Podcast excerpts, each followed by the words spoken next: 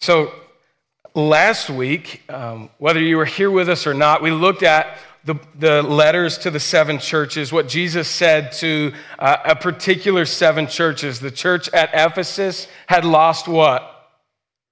Their first love. In Smyrna, we saw that suffering and persecution for the church was ramping up, not dying down. The church at Pergamum was being tempted by false teaching, and a false prophetess, Jezebel was her name, was infiltrating the church at Thyatira, which was actually leading some into sexual immorality and idolatry. The church at Sardis, though many talked well of its reputation, was actually what? Dead. The church in Philadelphia, again, was being persecuted, and it was a lukewarm church, ready to be vomited out by God. That was the church where? In Laodicea.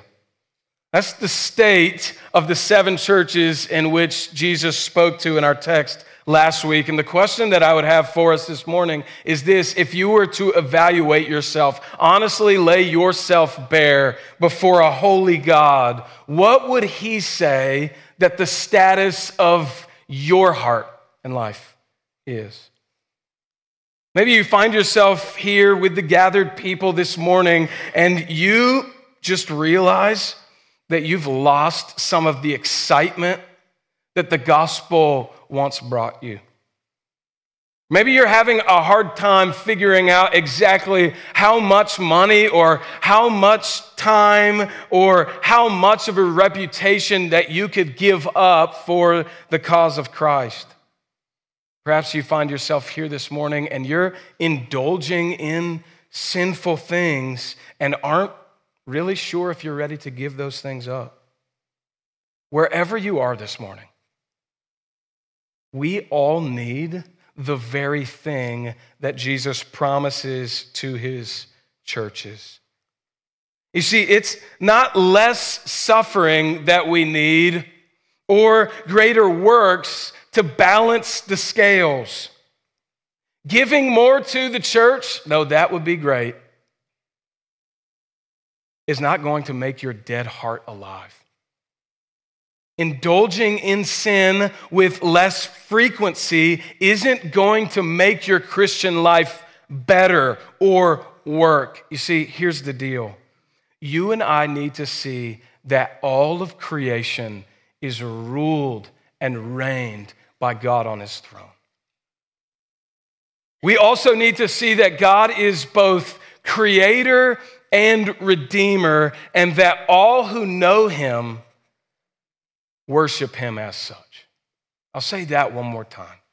That's the overarching idea of the text today, that God is both creator and redeemer, and all who know him worship him as such. Here are two guiding principles for our time together this morning, and we've talked about some of these already. But one is that John's main focus, as we see here in Revelation four and five, is not the how and when.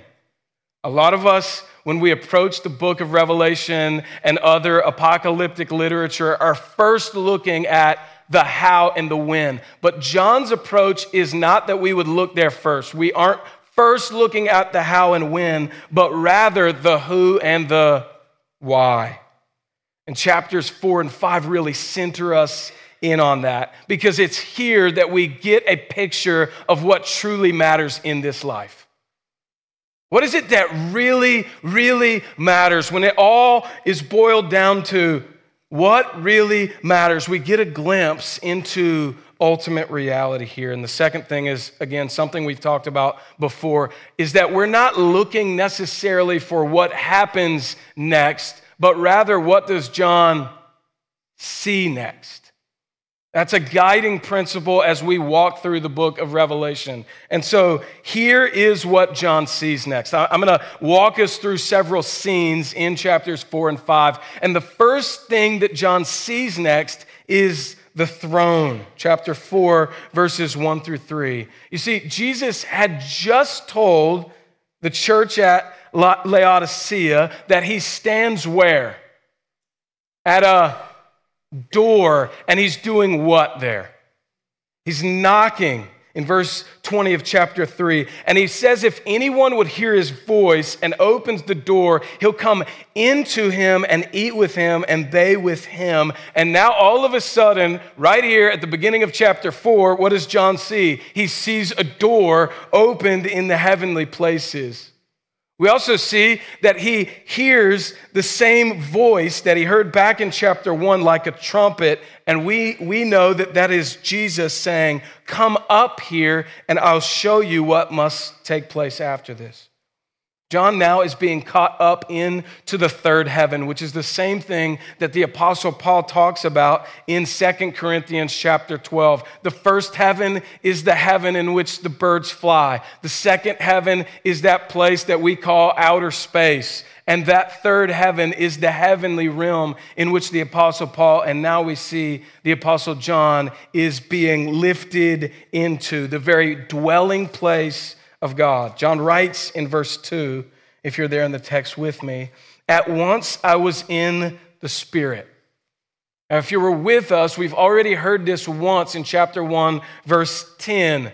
We'll see it a couple more times throughout the book of Revelation, but every time John says, I'm in the Spirit, or he finds himself in the Spirit, we're supposed to clue in that something new is taking place in his vision.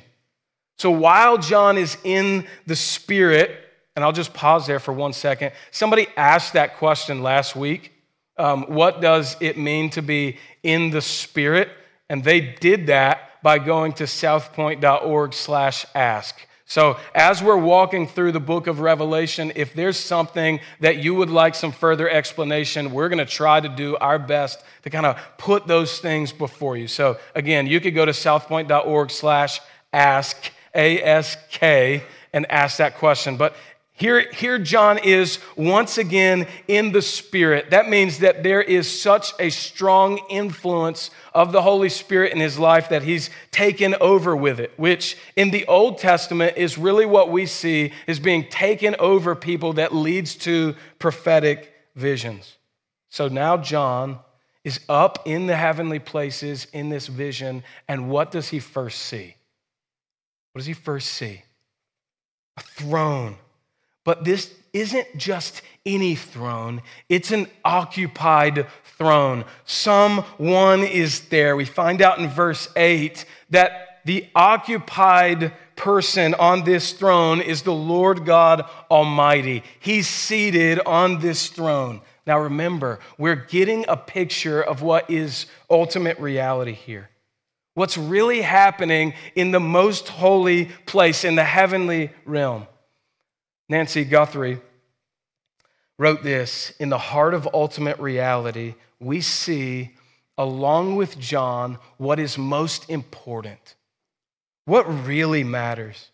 We see what the suffering Christians of John's day needed to see. We see what struggling believers of every age have needed to see, that there is a God on the throne of the universe.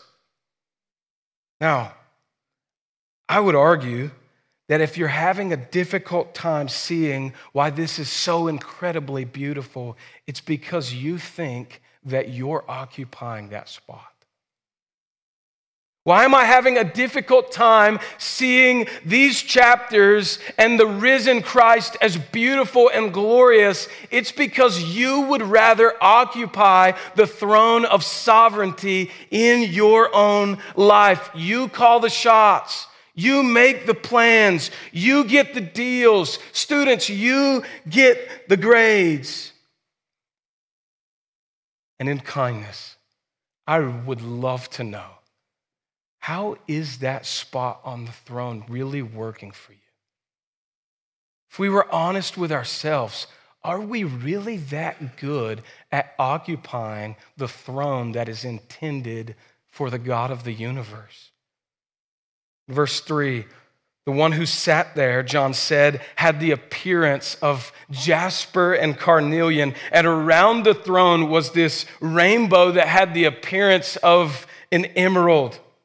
Now, what are we supposed to think when you see a rainbow? What comes to mind? God's promise. God's promise that he is going to be absolutely faithful to his people for all time. We think back to Noah's Ark when he first made that covenant with his people. We're supposed to think that God has mercy on this little family in the midst of a global judgment. We're supposed to think that God is always loving and caring and steadfast towards his own. And this is the picture of his throne at all times. Now think for a moment.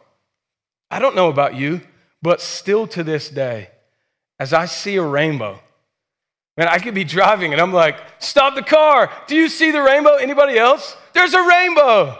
We get the science behind it, right? It's not that crazy, and yet there is something in us that says, look at this beautiful sight, that there is this promise from a universal God, creator of the heavens and the earth, that says, I am going to be faithful to my covenant people. And get this, this rainbow is not something that just comes at the end of a storm in the heavenly realm. This rainbow is encircling the throne of the heavenly God. How often?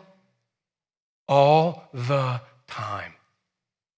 God is always showing mercy to his covenant people. He's always steadfast in his love. There's a lot of what will happen in the future in this book, but what we see in chapters four and five, specifically chapter four, is what is going on with God right now.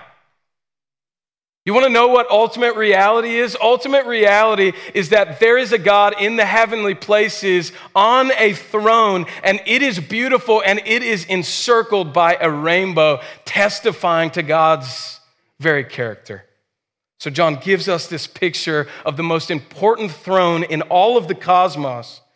And then we're on to see what he sees next, which for John, in this vision, he begins to zoom out from the throne in the heavenly throne room, and he sees elders.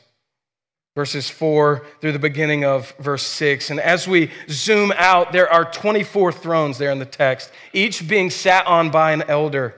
The elders, verse four, are clothed in white garments with golden crowns on their heads. Now, many scholars believe these elders to be among the redeemed, like you and I, all of those who trusted in Christ Jesus by faith. They're among the redeemed, having been given these pure garments and crowns as a reward for their conquering, like we saw in chapter two and three. Some other scholars believe them to be angelic beings, especially because in the next chapter, we don't see them identifying among the redeemed in the new song. But most agree, this is the beauty of Revelation, and I want to be honest with you, most agree that the twenty-four number is significant. twelve representing the twelve tribes of Israelites in the Old Testament, twelve representing the apostles in the New Testament, all giving us this picture of God's act in redemptive history. But here's the deal. Whoever the twenty-four elders are, one thing is sure. Their presence is to signify that everything revolves around the throne of God. If you and I could just but get that this morning, that would be enough. That everything in this life, whether you realize it or not, whether your life is surrendered to God or not, everything revolves around the throne. All things are subject to the one who's ruling and reigning from the throne. I want you to do this in the most positive sense. Think about I two eighty-five. I two eighty-five, in the most positive sense, okay? I two eighty-five was constructed because of all of the activity within the city's center. That is why I two eighty-five was constructed. If there were no central activity in the city of Atlanta, everything was not happening in that place, there would be no I two eighty-five. In the same way, we get a a view, a zoomed out view of the throne of God, and there are twenty-four elders surrounding the throne of God, not because we are to gaze at them and ex- inspect them, but rather they are to enhance the glory that is in the middle. That's why the twenty-four elders exist, so that we would focus in on the activity that is happening at its center. Now, if you know a bit about the Old Testament, you could think back with me towards the, the Old Testament tabernacle. The outer courts of the tabernacle were crafted with care, but those courts were not an end of themselves. Each court was pointing further in, finally, to that most holy place where the presence of the Most High God dwelt. Everything was pointing into the center. When we get this picture in verse five of lightning, rumblings, and peals of thunder, We're, we're hearkened back again to the Old Testament in Exodus chapter nineteen, where what is happening with Moses?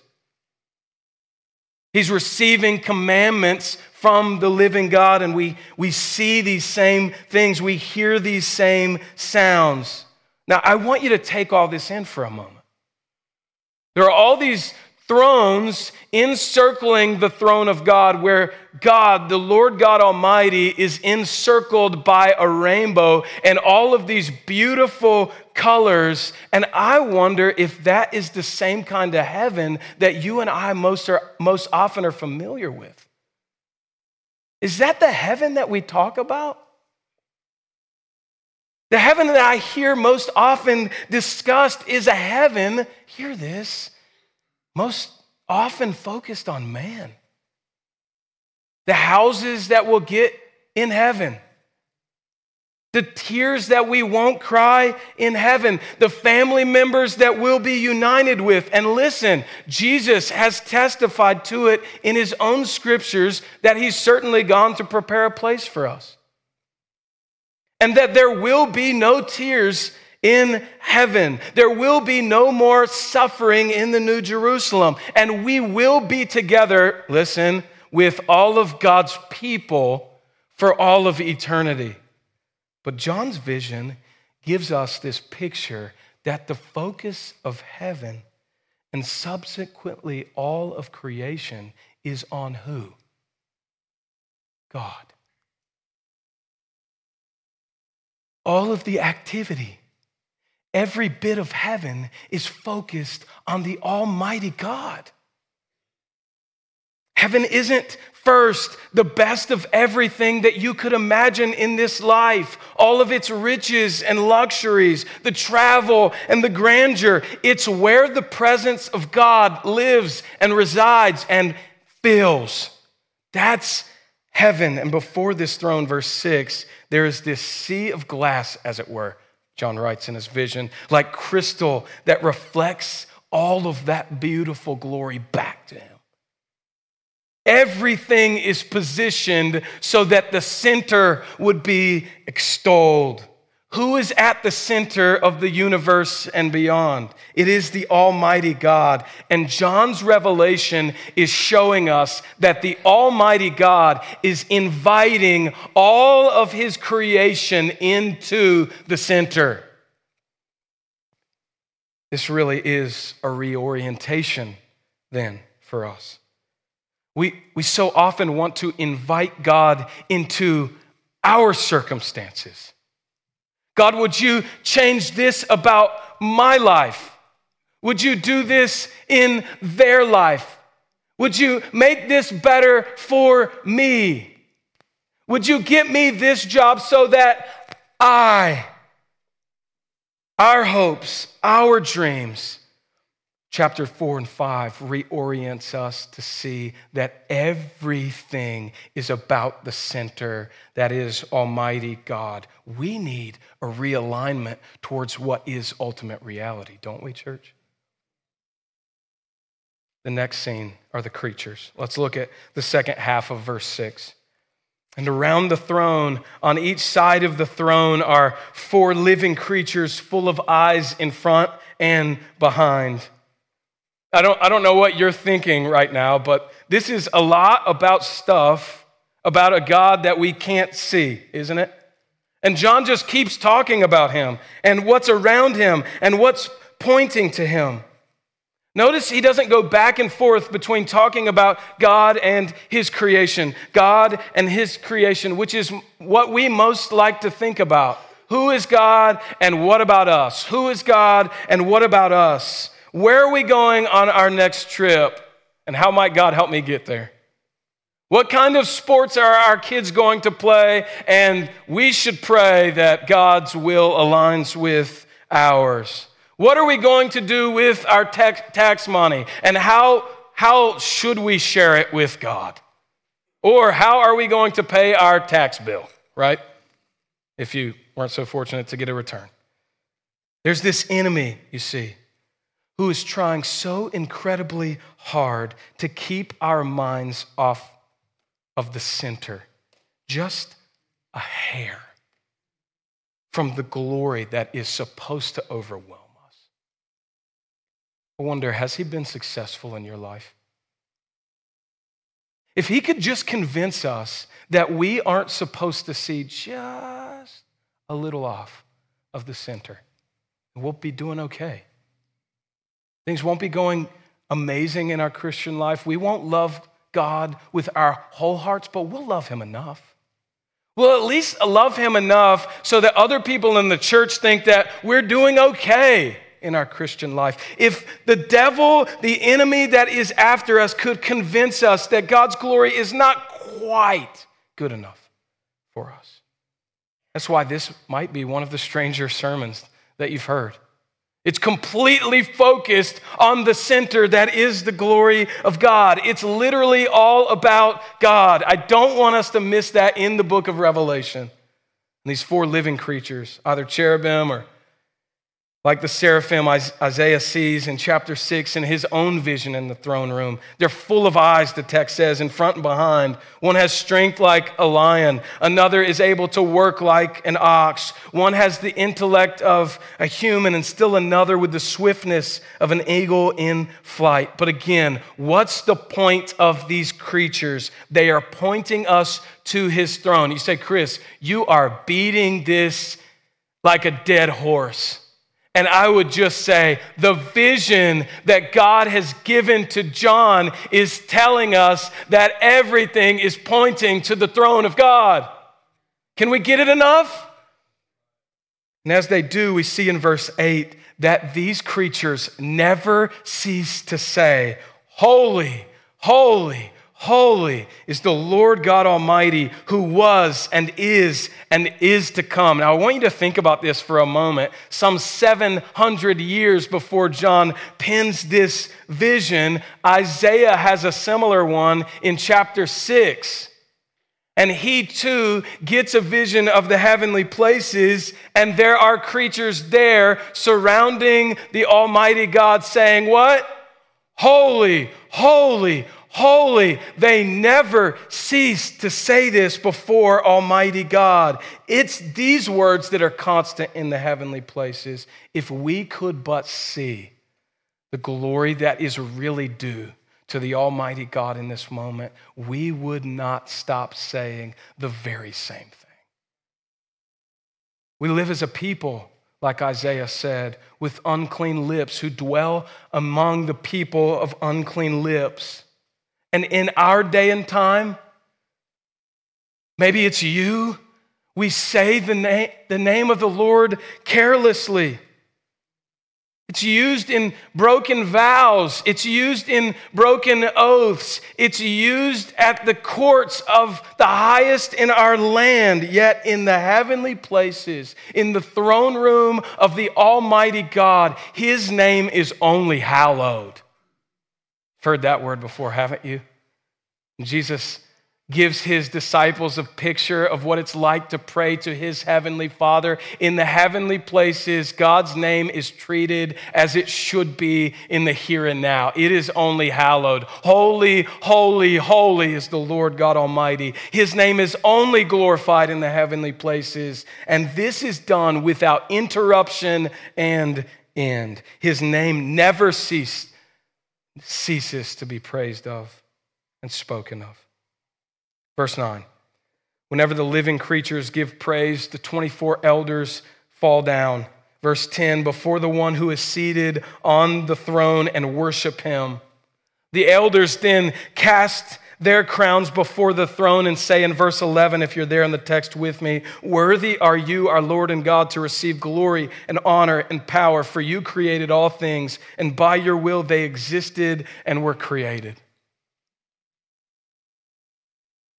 I'm a preacher. I enjoy doing this. I enjoy teaching and proclaiming the scriptures. But I'll just let you in for a moment. I'm learning to love the same God that I'm proclaiming to you to love. I'm learning to love, I'm learning to know what it is like to walk as a disciple of Christ Jesus along with you. And so as I'm studying the text this week, I'm wondering, what does it look like to be a part of ultimate reality in the here and now? What does it look like? And so as I laid my head down on the pillow before I would be asleep in just a few moments, I'm sorry if that's not you, it's just a matter of moments. I saw a shaking of head. Just a matter of moments, I started thinking, as I go to sleep, as all of my consciousness moves into subconsciousness, as I'm no longer in control of the thoughts that my body has, the, the things that my body does for the next several hours, all of a sudden, I started thinking, this is what's happening in the here and now. But in ultimate reality, the praise of the Lord God Almighty never ceases, never stops. Even youths grow faint and weary, but the Lord God never tires. The heavenly realm is always speaking to him that which is due to his name. Holy, holy, holy is the Lord God Almighty. And then we see the scroll in chapter five, verse one. Then I saw in the right hand of him who was seated on the throne a scroll written within and on the back, sealed with seven seals. So John now sees a scroll in the right hand of the Almighty God. And we get from it having been filled on the front and back that this is a comprehensive plan. It's a good plan. It's a full plan. And it is also completely closed. William Hendriksen wrote, this scroll symbolizes God's purpose with respect to the entire universe throughout history and concerning all creatures in all ages and to all eternity. That's the scroll, and now we move into the search, because there's an angel in verse two who proclaims loudly, who is worthy to open the scroll and break the seals? And there's this sobering moment in the heavenly places that no one can do it. No one in heaven or on the earth or under the earth was able to either open the scroll or even to look into it. Now think about that for a moment. The human race, as gifted by God, can build bridges that span for miles. We can make computers that fit into our pocket that keeps us connected with billions of people. We can build rockets that take us to the next place in our galaxy, and we have even designed telescopes that help us to see beyond ours. And yet John weeps loudly in verse four because no one is able to open this scroll, not even look into it. Now at this point, we can imagine a wedding ceremony. Think of one if you've been to one or a part of one. The very beginning of the ceremony, the family is seated. The music is light. Then the wedding party begins their march in. The groom is standing, awaiting his bride. The ring bearers come. The flower girls come. Every bit of it is to point to this one moment. And if you could think for just a second that as you're sitting here and the music continues, but nothing is happening in the back, everyone would be looking at those double doors saying, what is happening? It's a really sobering moment, particularly if the minutes were ticking for the groom. What is happening? What will happen next? If the scroll isn't opened, you see, God's purposes for the world then cannot be fully realized.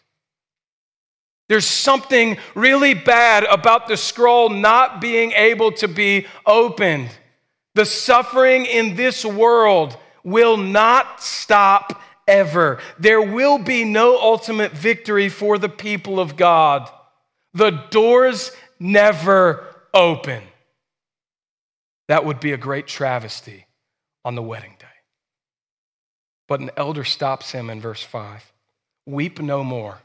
Behold, the Lion of the tribe of Judah, the Root of David, has conquered so that he can open the scroll and its seven seals. The sanctuary doors now burst open, and now all of the eyes in the heavenly realm are all focused on the Lion. And John does what? He looks for this Lion, and as he does so, in verse six, we see in between the throne and the four living creatures, among the elders, John sees a what standing? A lamb. I thought you said it was a lion. Yes, but it is also a lamb. But not just any lamb. It's a lamb that appears slain. The lamb standing is the Christ who was slain. The victory that God is bringing won't look like any kind of victory that the world applauds. You see, here is the risen Christ standing as though a lamb slain, with eyes full of wisdom, horns showing all strength. And there is the Christ who endured death and came back to life. And the Christ, who is the only one worthy, goes and takes the scroll out of God's right hand in verse seven. And as he does this, the four living creatures and twenty-four elders fall down before the Lamb, each of them holding a harp, the text says, and golden bowls full of incense, which we are told of the prayers of the saints.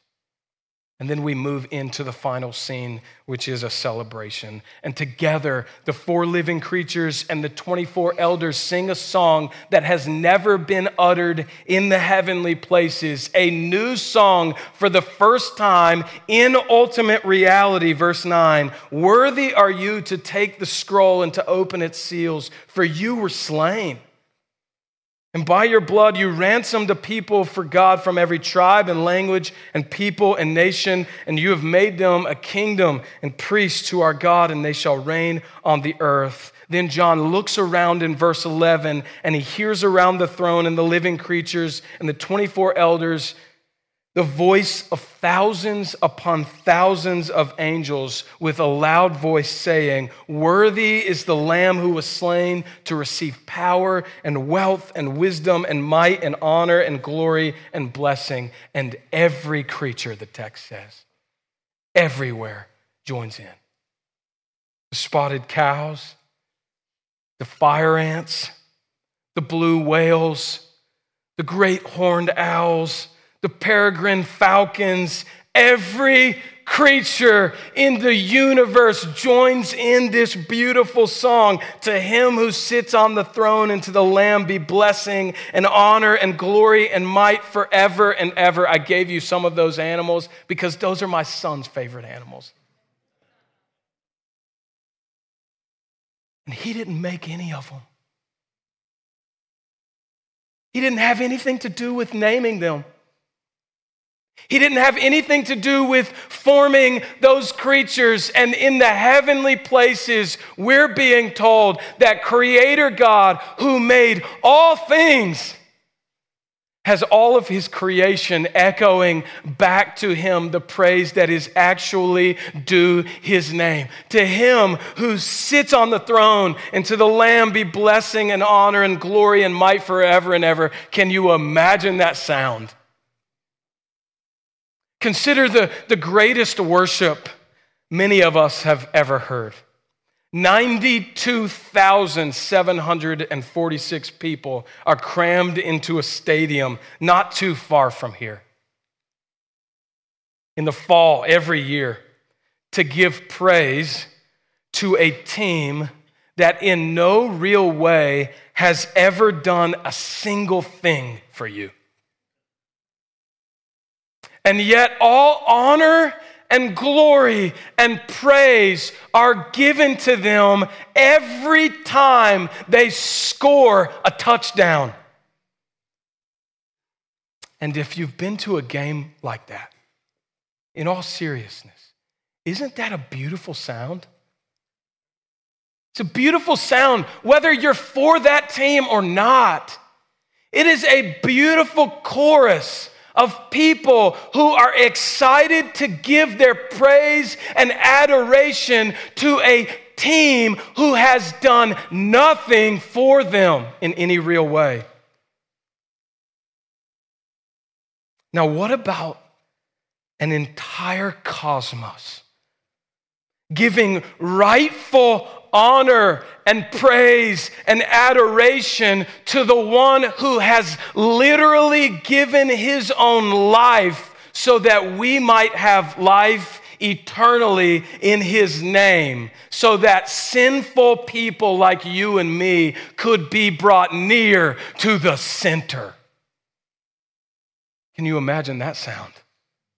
What will that be like? And the four living creatures said, Amen. And the elders fell down and worshiped. Please hear this with great love. As these beings realize what has been accomplished, they don't begin singing with half-hearted voices or take a sip of a beverage that has been so kindly brewed for us. They fall down in worship and praise. The living God who's at the center of all things. Brothers and sisters, I don't do it yet. I can't see it yet either. But I am confident that one day when we see things as they really are, we will never be tempted to approach worship of the living God casually ever again. Now, you've seen the response of the heavenly beings. You know how the creatures in all of the universe respond to the glory of God. So now I want you, you, to think about your own response. In First Peter chapter one, verse twelve, we're told about the good news of Jesus and that it is something for his people in which angels long to look into. Angels are not like redeemed creatures like you and I. Jesus Christ did not go to a sinner's cross for his angels. He went to a sinner's cross to pay the sins for you and I, all those who would trust in Christ Jesus by faith.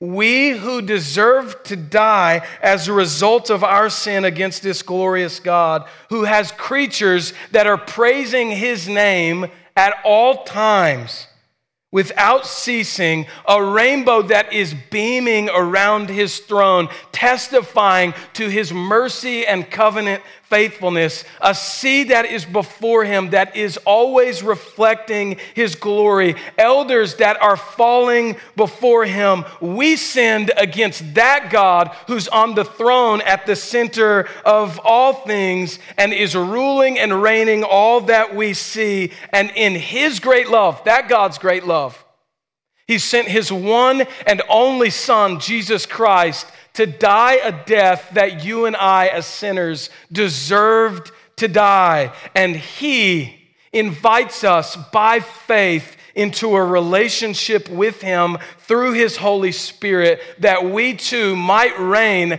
in the center with God. If the unredeemed of the heavenly places live to ever give praise to this God, how might we respond in light of our own redemption? What about you? What about us? For the Christian, my prayer is that we would ask God to cultivate in us a worship of him that we would carry into our workplaces, into our homes, into our relationships, that helps us see how the Almighty God has invited us into his glory. God is both creator and redeemer, and all who know him worship him as such. In just a moment, I'm going to invite those of you who have trusted in Christ Jesus for the forgiveness of sin by faith to respond to that glorious Christ in communion. Christ Jesus did not go to the cross so that you and I would be enthralled by ourselves, but so that we would be saved from ourselves. We'll recognize together in just a moment. There are six stations in this room. I'm going to invite you to head out on your left and return on the right and take the bread, which is representative of Christ's body that was broken for us. Dip it into the juice, which we remember his blood being poured out for us, and we'll take those elements back to our seats and partake together. But this morning, I want us to worship Christ as we've seen revealed in this text this morning. Remember the price that Jesus paid to redeem you from your sin, Christian. And as you wait in line, worship, worship. You've been designed, we've been designed to point in all the things that we do, whether we eat or drink, whatever we do, to point to the center. And for the non-Christian, this life, as hard as you try, won't work if you're on the throne. It won't work. As hard as you've tried, you recognize that it just won't work. Whether you believe the Bible is true, that our text this morning is true or not, you know that already. Surrender your life to Christ today. Give him the glory and honor that is due his name. And if that's you, I'd ask that you wouldn't partake in communion today. But as we sing after communion, come, I'll be on the front row singing praise. Would you come and find me and say, Pastor, I want to know more about Jesus. If that's you, come today. Let us worship God as he is. Let's pray. Father, thank you that you've given us a chance to marvel at your beauty and your grace. We thank you that you are in the heavenly places now, encircled by a beautiful rainbow, testifying to your mercy and faithfulness. That there are twenty-four elders that are encircling your throne. That there are living creatures always giving praise that is due your name. Holy, holy, holy are you, Lord God Almighty. And I pray that we as your people would live lives empowered by your Spirit, surrender to your way, surrender to your rule and reign now. God, as you are praised in the heavenly places, we pray that our lives might be a testament of that praise. You've created us to worship. You've created us so that everything in us might point back to the center that is you. Help us in our work this week. Help us in our relationships this week. Help us in our homes this week to point to you. As we lie down, our heads on our pillows, would we remember that praise is always being given to your name, whether we are awake or not? God, I pray for the individuals here this morning that have never trusted in Christ Jesus by faith. I pray that you might, by your Spirit, make that day today. Give them a new heart, Father, by your Spirit. Take them off of the throne that they think that they occupy and give them a vision for your glory and grandeur, that you're seated high above everything. It is your name that is be, to be praised. And we'll give you all the praise, honor, and glory. And we recognize that if it's not now, it will be one day. We love you. It's in Christ Jesus' name that we pray. Amen.